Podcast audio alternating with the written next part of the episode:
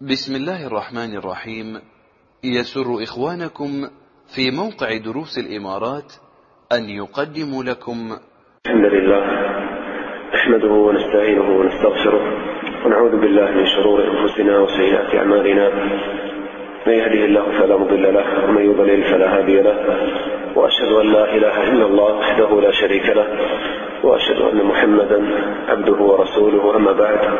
فنواصل أيها الإخوة مذاكرتنا في كتاب فقه الأسماء الحسنى للشيخ عبد الرزاق البدر حفظه الله ورعاه ووصلنا عند موضوع تفاضل أسماء الله وصفاته.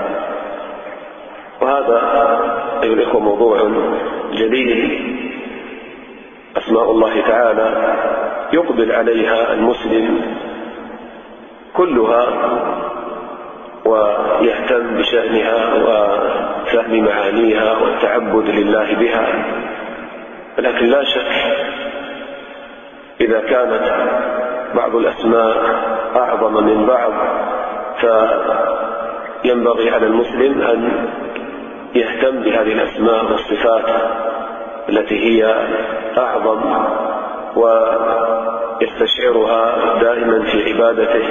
ولا شك أن هذه الأسماء التي فاقت غيرها يكون لها شأن في تحقيق العبودية لله تعالى فيحرص عليها المسلم. ثم أسماء الله تعالى وصفاته من أعظم الوسائل التي يتوسل بها المسلم لربه جل وعلا في دعائه.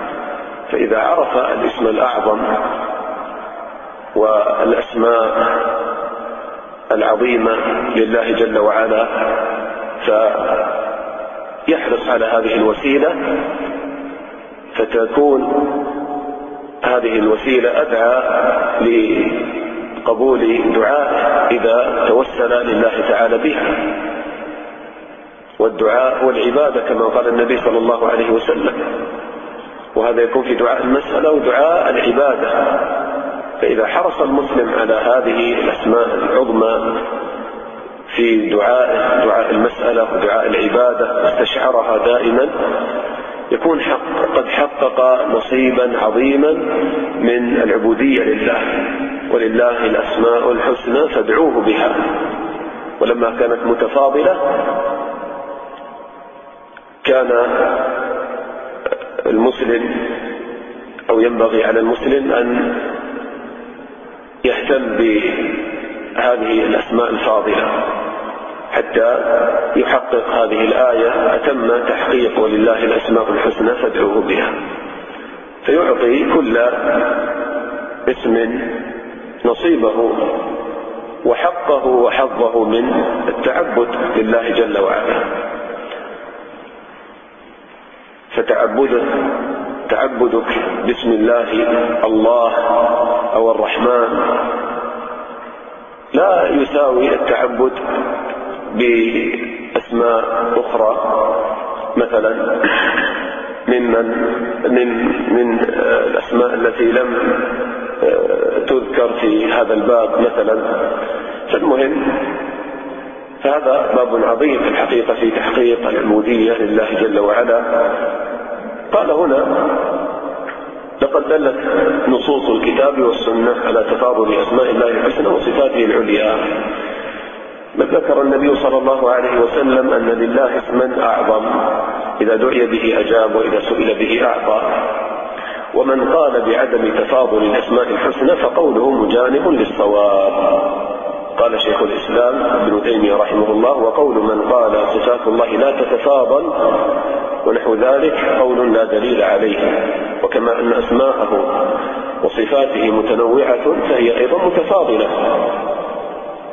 لأنه كما مر معنا الإخوة الأسماء الحسنى تدل على معاني ليست أسماء مترادفة تدل على الذات فقط. بل تدل على معاني. وهذه المعاني متفاضلة فيما بينها. فهذا يؤدي إلى تفاضل الأسماء الحسنى. فصفة الألوهية مثلا هي الأصل. فالاسم الذي يحمل هذه الصفة الله لا شك أنه أعظم من الاسم مثلا الذي يحمل صفة من الصفات التي هي دليل على الألوهية وهي يعني آه، برهان لها صفة قوي آه، اسم الله القوي العزيز. فهكذا ترون أن المعاني تتفاضل والصفات تتفاضل فكذلك الأسماء لأنها تدل على هذه المعاني والصفات. قال كما دل على ذلك الكتاب والسنة والإجماع مع العقل. كما مر معنا في تفاضل المعاني قال والدلائل على ثبوت التفاضل في أسماء الله تعالى في أسماء الله جل وعلا كثيرة ومن هذه الدلائل ما ثبت عن النبي صلى الله عليه وسلم في الأخبار الصحيحة. أن لله اسما أعظم إذا سئل به أعطى وإذا دعي به أجاب. ولا ريب أن هذه فضيلة عظيمة اختص بها اختص بها هذا الاسم الذي وصف بأنه اسم أعظم.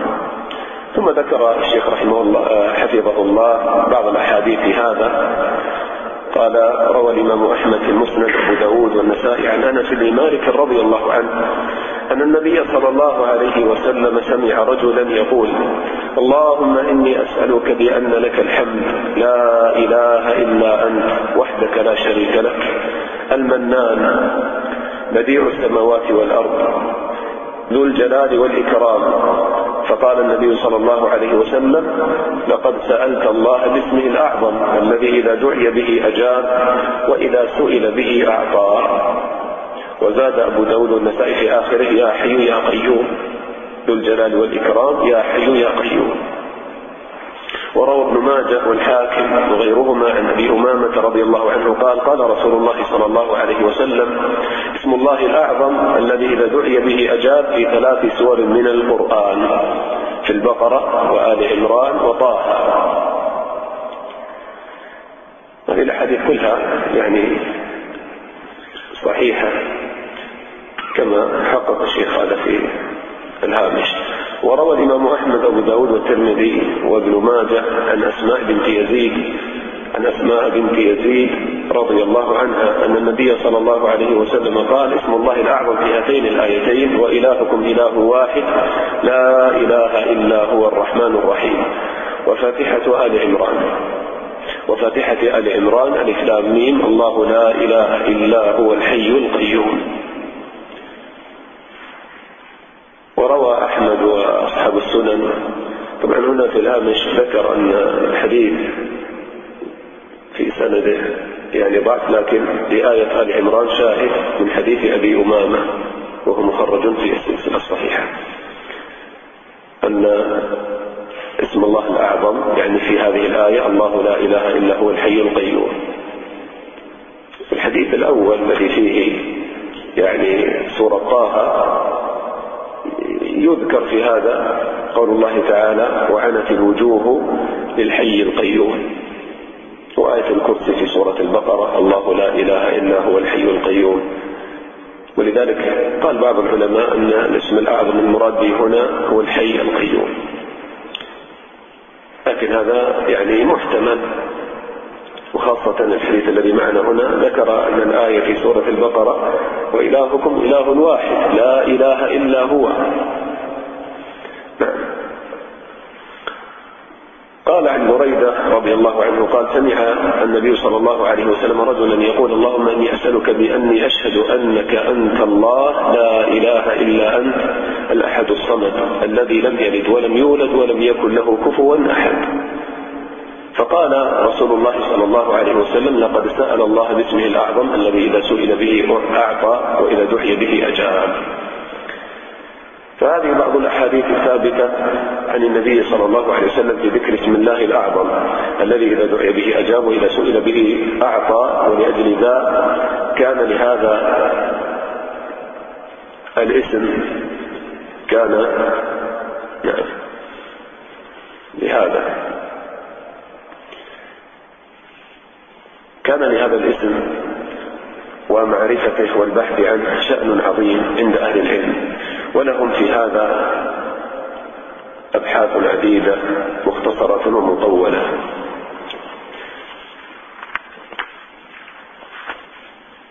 قال الشوكاني رحمه الله في كتابه تحفة الذاكرين وقد اختلف في تعيين الاسم الأعظم على نحو أربعين قولا. قد أفردها السيوطي بالتصنيف. ولم يذكر السيوطي في كتابه الذي أفرده بذلك والذي أسماه الدر. ال... إيش؟ المنظم ولا في الاسم الأعظم؟ نعم الدر المنظم في الاسم الأعظم سوى عشرين قولا وكثير منها ضعفه ظاهر لعدم قيام دليل عليه من الكتاب والسنة بل في بعضها تكلف ظاهر شطط بين وبعض المتصوفة لهم في هذا الباب أباطيل كثيرة لا يلتفت إلى شيء منها ويريدون في ذلك أحاديث موضوعة وآثارا مخترعة وقصصا منكرة يخدعون بها عوام المسلمين. يعني كما مر معنا أن الاسم الأعظم يختص به الأئمة منهم ولا يعرفه عامة الناس وهذا من الأسرار ويمكن من خلاله معرفة الغيب إلى غير ذلك من الأمور المنكرة. قال إن من أشهر الأقوال في تعيين الاسم الأعظم وأولاها بالصواب وأقربها للأدلة هو أن الاسم الأعظم هو الله. لفظ الجلالة وإلى هذا القول ذهب جمع من أهل العلم. قال الإمام أبو عبد الله بن مندة في كتابه التوحيد وقد اختار فيه أن اسم الله الأعظم هو الله. قال فاسمه الله معرفة ذاته قال فاسمه الله معرفة ذاته منع الله عز وجل خلقه أن يتسمى به أحد من خلقه أو يدعى باسمه إله من دونه أن يسمى إله بهذا الاسم. جعله أول الإيمان وعمود الإسلام وكلمة الحق والإخلاص أن لا إله إلا الله في الحقيقة هي يعني شرح لهذا الاسم الله يعني المعبود وحده لا إله إلا الله. ومخالفة قال ومخالفة الأضداد والإشراك فيه يحتجز القائل من القتل. قال جعله أول الإيمان وعمود الإسلام وكلمة الحق والإخلاص ومخالفة الأضداد والإشراك فيه. قال يحتجز القائل من القتل. هذا الاسم يمنع الإنسان من أن يقتل ويعصم دمه. ومرتد قاتل الناس حتى يشهدوا أن لا إله إلا الله. وبه تفتتح أو تفتح الفرائض. الله أكبر. وتنعقد الأيمان في الحدث ويستعاذ من الشيطان. وبه وباسمه يفتتح ويختتم الأشياء. تبارك اسمه ولا إله غيره. لذلك يعني في الأحاديث المتقدمة ترون صفة الألوهية بارزة في الأدعية المتقدمة. اللهم إني أسألك بأن لك الحمد. لا إله إلا أنت. وكذلك يعني في الآية التي في سورة البقرة وإلهكم إله واحد لا إله إلا هو. في آية آل عمران الله لا إله إلا هو. وكذلك في سورة طه الله لا إله إلا هو له الأسماء الحسنى. وكذلك هنا اللهم إني أسألك بأني أشهد أنك أنت الله لا إله إلا أنت الأحد الصمد. فكل هذه الأحاديث جاء فيها هذا الاسم وهذه الصفة صفة الألوهية بصراحة بخلاف باقي الأقوال. فتجد مثلا الحي القيوم غير مذكور في آية البقرة التي هي وإلهكم إله واحد لا إله إلا هو الرحمن الرحيم مثلا. وغير مذكور في حديث بريدة الأحد الصمد. طيب. قال ولهذا الاسم الكريم من الخصائص ما ليس لغيره من الأسماء. ومن خصائصه هذا ما يدل على أنه هو الاسم الأعظم أن الله يضيف سائر الأسماء إليه كقوله ولله الأسماء الحسنى. ويقال العزيز والرحمن والكريم والقدوس من أسماء الله. ولا يقال الله من أسماء الرحمن. لذلك يعني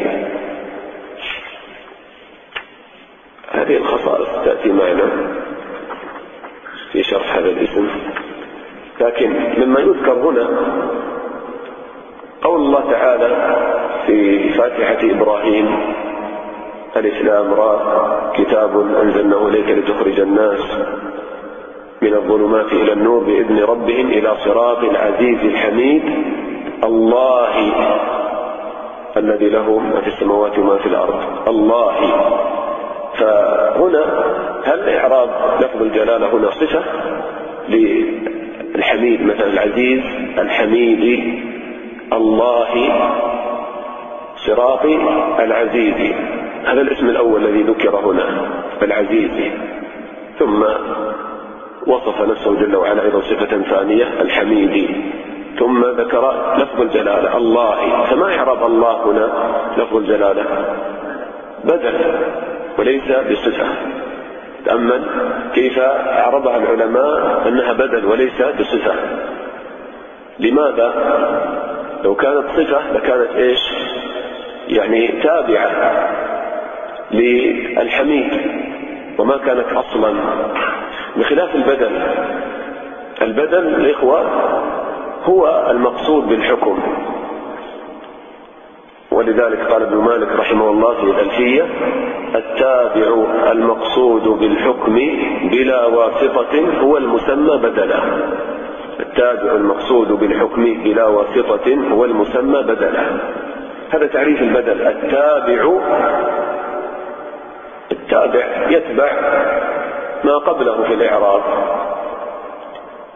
لكن من الناحية المعنوية وهذا أمر مهم. قال التابع المقصود بالحكم. المقصود بالحكم. فالبدل هو المقصود بالحكم في الجملة. لما تقول رأيت السفينة شراعها. فأنت في الحقيقة إيش؟ قصدك من هذا الكلام رأيت ماذا؟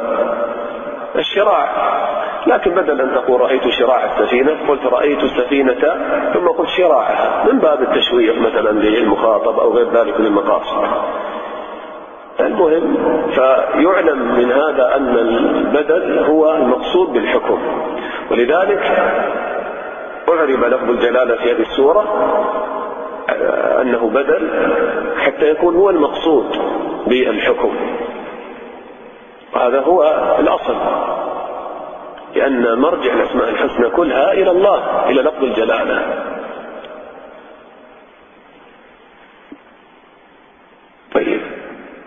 وهنا طبعا تقديم والتأخير لابد أن أنه يعني بسبب يعني السياق وملاحظة مقصد السورة وآيات السورة لماذا لم يقل إلى صراط الله العزيز الحميد؟ مثلا قدم العزيز الحميد. لا شك أن صفة العزة والحمد يعني قد تبرز هنا في هذه السورة. وهذا يحتاج إلى يعني تدبر تأمل. فالمهم يعني هذه الأسماء كلها تتبع لفظ الجلالة.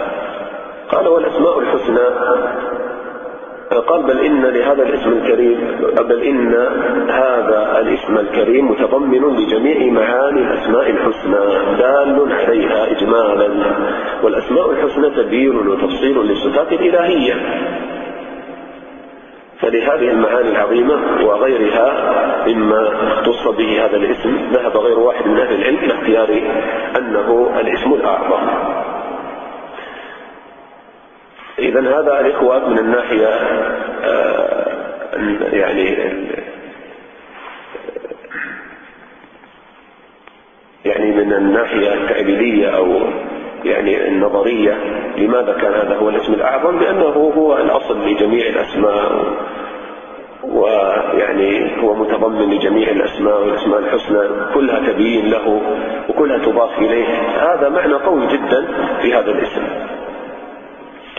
ثم أيضا من الناحية السمعية بالنظر إلى الأدلة قال ومما يقوي هذا أن هذا الاسم الكريم قد ورد في جميع الأحاديث التي فيها الإشارة إلى الاسم الأعظم بخلاف يعني بعض الأقوال. هذا كما مر معنا الصفة الإلهية تكررت في كل الأحاديث المتقدمة في الاسم الأعظم. ثم ذكر قولا ثانيا من أهل العلم من ذهب إلى أن الاسم الأعظم هو الحي القيوم. قال ابن القيم رحمه الله في كتابه زاد المعاد فإن صفة الحياة متضمنة لجميع صفات الكمال مستلزمة لها وصفة القيومية متضمنة لجميع صفات الأفعال. صفة الحياة الحياة الكاملة يعني هذا يعني يدخل فيه كل الصفات الكاملة التي تتعلق بالذات. لأن الذي سمعه ناقص ما تكون حياته كاملة. الذي علمه ناقص ما تكون حياته كاملة. فالحياة الكاملة تتضمن كمال صفات الذات. والقيوم القائم على خلقه. فيخلق ويرزق ويعطي ويمنع. فيتضمن كمال صفات الأفعال. وبهذا يكون الكمال. ولهذا كان اسم الله الأعظم أو كان ولهذا كان يعني هذا الاسم اسم الله الأعظم الذي إذا دعي به أجاب. هذا ذكره ابن القيم. قد ورد هذان الاسمان في أكثر الأحاديث التي فيها إشارة إلى الاسم الأعظم أيضا في الأحاديث المتقدمة. ومن أهل العلم هذا قول ثالث من قال إن الاسم الأعظم جنس لا يراد به اسم معين. يعني معنى الاسم الأعظم ليس مراد به اسم واحد لا. يعني الاسم الأعظم جنس. تحته أسماء كثيرة. ضابطها أنها الأسماء الجامعة للصفات. هناك أسماء كما مر معنا في تقسيم الأسماء إلى يعني أقسام بحيث النظر إلى معانيها. هناك أسماء تجمع. يعني صفات كثيرة. فقالوا فإن أسماء الله نوعان. أحدهما ما دل على صفة واحدة أو صفتين أو تضمن أوصافا محدودة والثاني ما دل على جميع ما لله من صفات الكمال وتضمن ما له من نعوت العظمة والجلال والجمال. فهذا النوع هو الاسم الأعظم. بما دل عليه من المعاني التي هي أعظم المعاني وأوسعها. فالله اسم أعظم وكذا الصمد وكذلك الحي القيوم وكذلك الحميد المجيد الكبير العظيم المحيط. هذه كلها تدخل في اسم الله الأعظم. لأنه يعني الله اسم الله الأعظم هذا واضح. لأن الذي يعبد وحده لا بد أن يكون جامعا لكل الكمال. وكذلك الصمد. تصمد إليه المخلوقات. المخلوقات لا تصمد إلا إذا كان هذا الصمد قد جمع كل كمال. كذلك الحي القيوم كما عرفنا. كذلك الحميد يحمد كمال أسمائه وإحسانه وقوته وعلمه وجماله و... فيدخل في كل الأسماء الحسنى. كذلك المجيد الكبير العظيم. عظيم في علمه في سمعه في بصره في قوته في إحسانه. فأيضا هذا قول ثالث في هذه المسألة وهذا القول يعني يميل إليه الشيخ بن سعدي رحمه الله وكذلك الشيخ بن باز رحمه الله. فهذه الأقوال الثلاثة هي أولى ما قيل في الاسم الأعظم. وعلى كل فهذه مسألة أو مسألة اجتهاد لعدم ورود دليل قطعي الدلالة على التعيين يجب أن يصار إليه. إلا أن من دعا الله بالأدعية المتقدمة فقد دعاه باسم الأعظم يعني المهم الفائدة العملية يا إخوان تريد الثمرة ادعو الله بهذه الأدعية الواردة في السنة. أدعية صحيحة واضحة. فالذي يدعو الله تعالى بها يفوز بهذه الفضيلة أنه دعا الله باسمه الأعظم. وتستشعر ما فيها من الصفات والمعاني. قال لإخبار النبي صلى الله عليه وسلم عمن دعا الله بذلك بأنه دعاه باسمه الأعظم الذي إذا سئل به أعطى وإذا دعي به أجاب. والله وحده ولي توفيق والشيخ يعني كما مر معنا اختار القول الأول وهو أن الاسم الأعظم هو الله جل جلاله. والله أعلم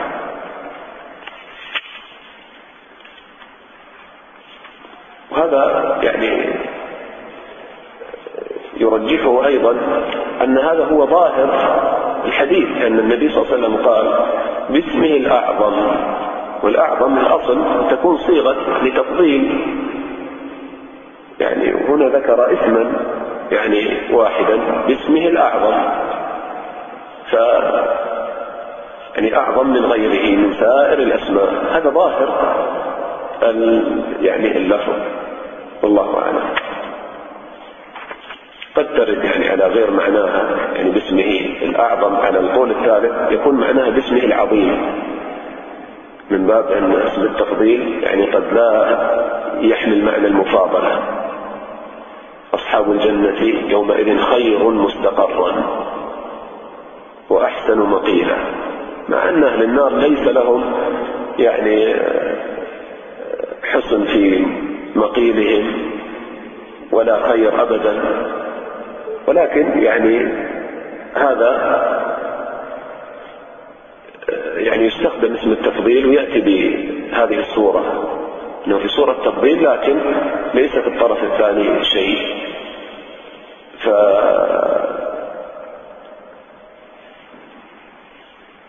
نعم على القول الثالث يعني يكون بين هذه الأسماء التي اختيرت هنا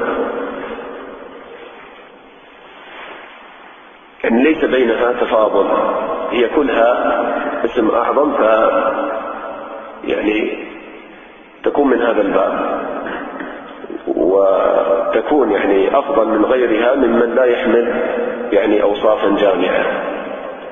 ولكن التفاضل فيما بينها يخرج على أن اسم التفضيل هنا يعني على غير ظاهره وإنما يعني اسم الله العظيم عموما. الله الصمد كذا كذا كذا. ف ولذلك الله أعلم يعني أيضا بالنظر إلى ظاهر اللفظ يعني هذا يرجح أن القول الأول يعني قد يكون أقرب والله أعلم.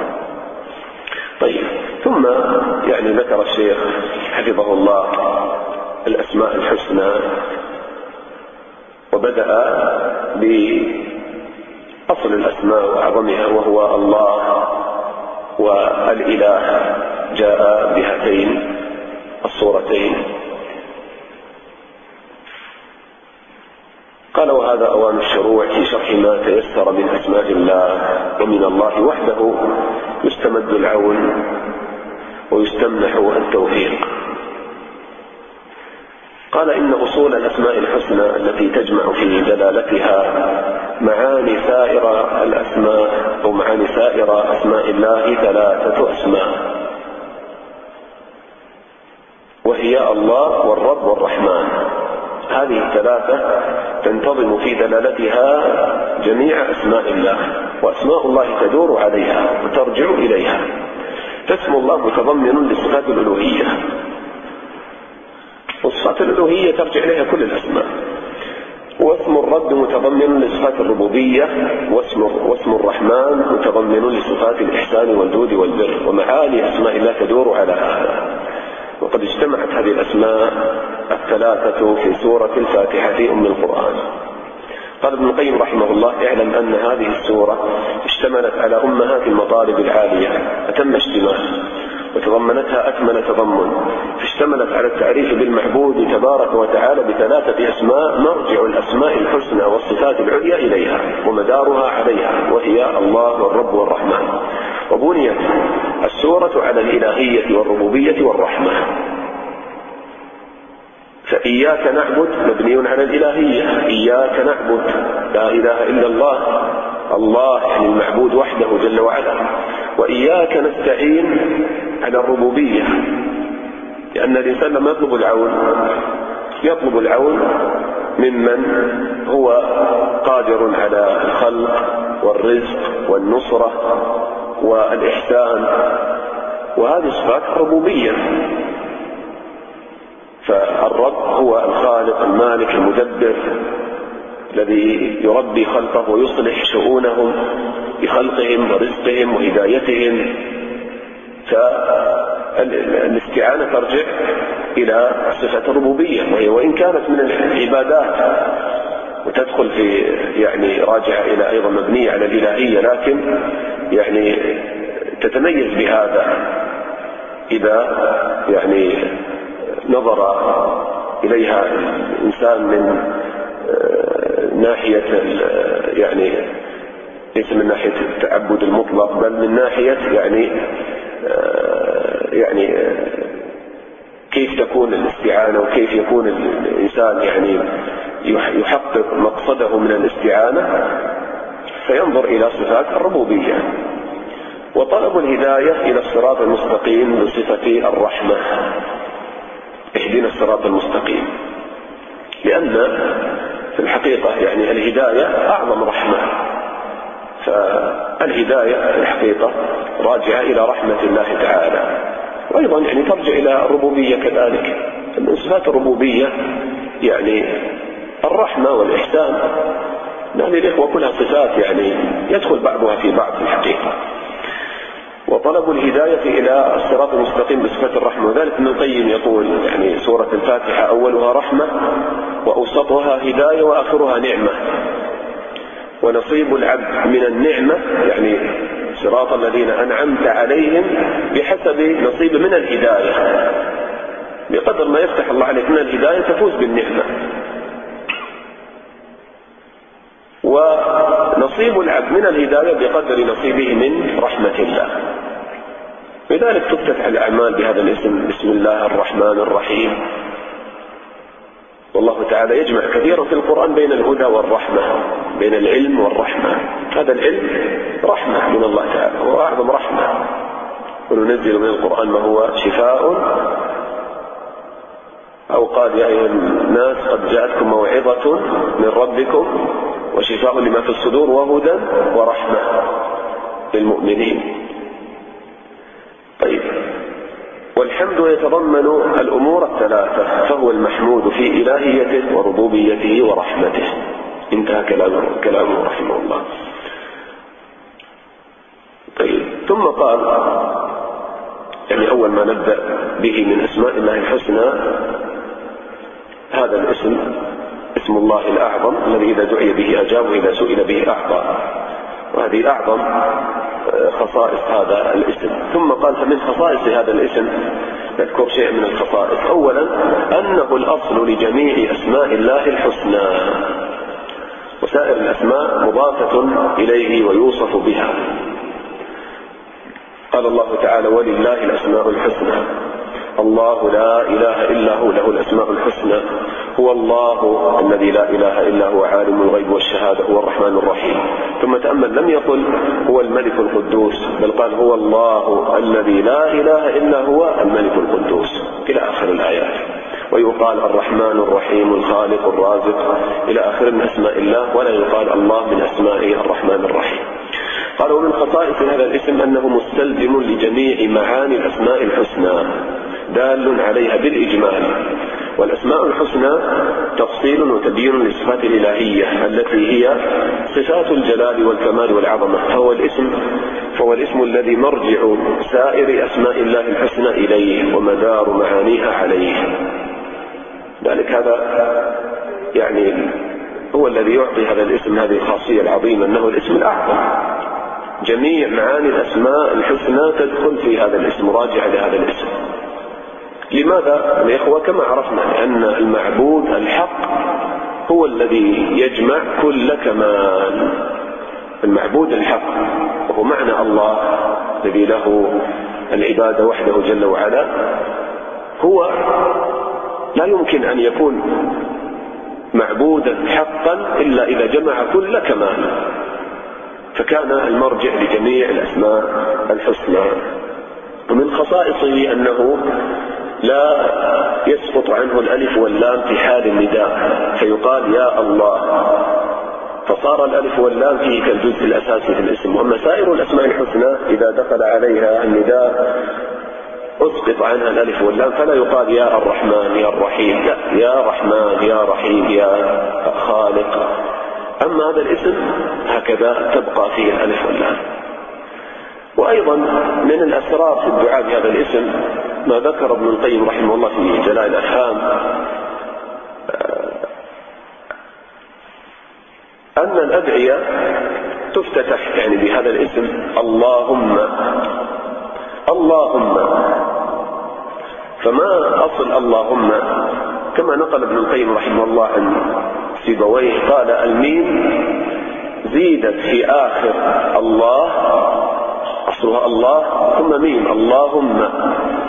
زيدت في آخر الله عوضا من حرف النداء بياء. يعني حد لما حذفت الياء زيدت الميم. لأنه هذا معهود في اللغة أنه لا يحذف شيء يعني هكذا آه يعني إذا يعني كان الغرض واضح الاختصار هذا أمر آخر. لكن في الكلمة نفسها أو في الأسلوب نفسه إذا حذف شيء هكذا يعني آه لابد أن يكون هناك شيء من العوض له. هذا هو العدل. فهنا جاء العوض بالميم قال ابن القيم رحمه الله فأتى بالميم المؤذنة طبعا هذا الكلام باب الاستئناس الإخوة من الحكم اللطيفة التي يذكرها ابن القيم رحمه الله. قال فأتى بالميم المؤذنة بالجمع في آخر هذا الاسم. لأن الميم فيها يعني بالنظر إلى الصوت وطريقة النطق بها تدل على الجمع. يعني تجتمع أو تضم الشفتان عند النطق بها الميم. فهكذا يذكر يعني من يتكلم في أصوات الحروف. فالمهم تدل على الضم والجمع كأنه قال أدعو الله الذي له الأسماء الحسنى والصفات العليا. يعني تدعو الله بكل اسم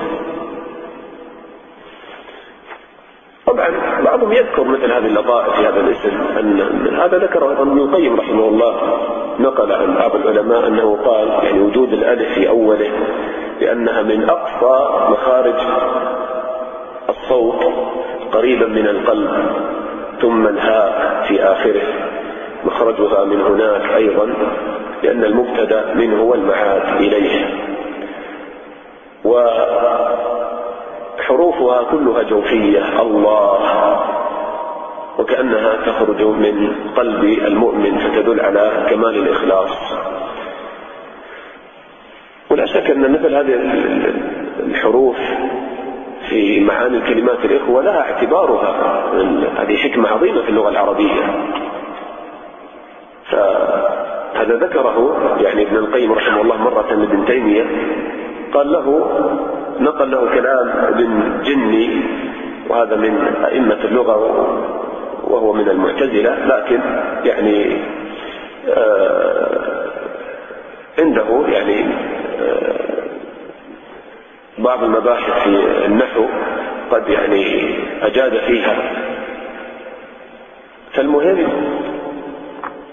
بل هو يعني أسسها فالمهم ذكر له كلام ابن جني في مبحث أنه يسمع الكلمة بدون أن يعرف معناها فبتحليل الصوت بتحليل الكلمة يصل إلى شيء من المعنى. فهل هذا الكلام صحيح؟ فقال ابن تيمية أنا يحدث لي هذا. أنا يحدث لي هذا. فالمهم يعني هذا باب واسع طبعا يعني هو يدل على عمق اللغة العربية وجمالها.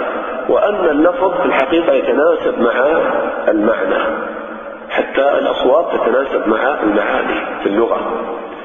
ف وأنت انظر يعني في كلمات يعني تقول صخر صخر فيه معنى الشدة والقسوة. بس لما تقول حرير حرير فيه معنى إيش؟ اللطف يعني والليونة. المهم يعني ولا شك أن اختيار لفظ لمعنى هذا يعني قائم على حكمة الله لأن اللغة كما تعرفون في القول الصواب أنها إلهام من الله تعالى وعلم آدم الأسماء كلها. فما تكون هذه الألفاظ هكذا اعتباطا وضعت بل لا شك أنها متناسبة مع المعاني.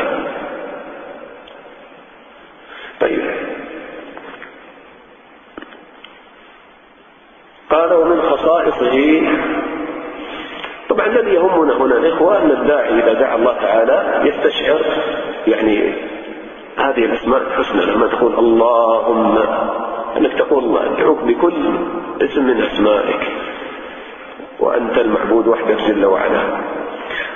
طيب. قال ومن خصائصه أنه الاسم الذي اقترنت به عامة الأذكار المأثورة. فالتهليل والتكبير والتحميد والتسبيح والحوقلة والحسبلة. من حسبي الله والاسترجاع. إنا لله والبسملة بسم الله. وغيرها من الأذكار مقترنة بهذا الاسم غير منفكة عنه. إذا كبر المسلم ذكر هذا الاسم وإذا حمد ذكره وإذا هلل ذكره. سبحان الله الحمد لله. ومن خصائصه أنه أكثر أسماء الله الحسنى ورودا في القرآن الكريم. قد ورد هذا الاسم في القرآن أكثر من 2200 مرة. 2200 مرة. وهذا لم يقع اسم آخر. وقد افتتح الله عز وجل جل وعلا به 33 آية. 33 آية. الله لا إله إلا هو الحي القيوم. الله لا إله إلا هو له الأسماء الحسنى. وهكذا. أيضا يعني من الخصائص هنا المتعلقة بالقرآن ممكن أن نزيد أنه الاسم الذي افتتح به كتاب الله واختتم به كتاب الله. اقرأ سورة الفاتحة الحمد لله. أول اسم لفظ الجلالة. في سورة الناس قل أعوذ برب الناس ملك الناس إله الناس. ثم ما ذكر بعدها اسم من أسمائه. فافتتح به القرآن واختتم به القرآن. ثم أيضا من اللطائف أن سورة البقرة وهي السورة التي جمع الله تعالى فيها أركان الإسلام والإيمان والإحسان. يعني حديث جبريل الإسلام والإيمان والإحسان مجموع في سورة البقرة مفصل فيها. ف يعني هي الصورة التي شملت الدين بعقيدته وعباداته ومعاملاته وأعمال القلوب. لذلك كانت هي السورة التي تأتي بعد الفاتحة مباشرة سورة البقرة. هذه السورة يعني من اللطائف هنا أن عدد آياتها 286 آية. وتكرر لفظ الجلالة بمشتقاته يعني الله وإله تكرر بعدد آيات السورة تماما 286 مرة. وهذا يعني سمعته ثم حدثته بنفسي في المعجم المفهرس للقرآن فوجدت هذا تماما بنفس هذا العدد 286 والعد سهل لأن يعني في المعجم المفهرس يعطيك الرقم يعني كم مرة تكرر هذا اللفظ بهذه الصورة كذا. ف... ف... وهذا فيه إشارة لطيفة إلى أن المقصد من العبادات والأحكام والتشريعات المذكورة في سورة البقرة إنما هو تحقيق التوحيد تحقيق معنى هذا الاسم تحقيق الإلهية العبودية لله وحده جل وعلا الله. هذا معنى لطيف في هذه السورة وبديع وهذا في الحقيقة من أسرار كتاب الله أسرار القرآن. قد عدد العلامة ابن القيم رحمه الله عشر خصائص لفظية بهذا الاسم. ثم قال وأما خصائصه المعنوية فقد قال فيها أعلم الخلق به صلى الله عليه وسلم لا أحصي ثناء عليك أنت كما أثنيت على نفسك. لا أحصي ثناء عليك أنت كما أثنيت على نفسك. وكيف تحصى خصائص اسم مسماه كل كمال على الإطلاق وكل مدح وكل حمد وكل ثناء وكل مجد وكل جلال وكل كرم وكل عز وكل جمال وكل خير وإحسان وجود وبر وفضل فله ومنه. فما ذكر هذا الاسم في قليل إلا كثره. وهذا الإخوة ينفعنا هنا في باب التعبد لله بهذا الاسم. يعني كيف تتعبد لله تعالى بهذا الاسم؟ فتستشعر هذا الأمر عظم هذا الاسم. فتستشعر لما تقول بسم الله أنه ما ذكر هذا الاسم على شيء إلا كثره وبارك فيه. وهذا يعني يفتح لك بابا عظيما في البركة في أعمالك وأقوالك وعاداتك. فتستشعر هذا. بسم الله.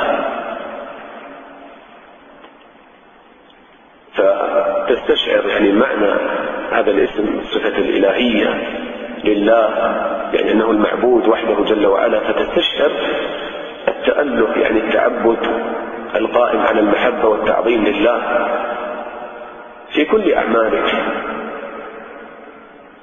تستشعر هذا المعنى في كل أعمالك. وممكن أولا نقرأ ما ذكره الشيخ ثم يعني يمكن نضيف شيئا من هذه الأمور. طيب.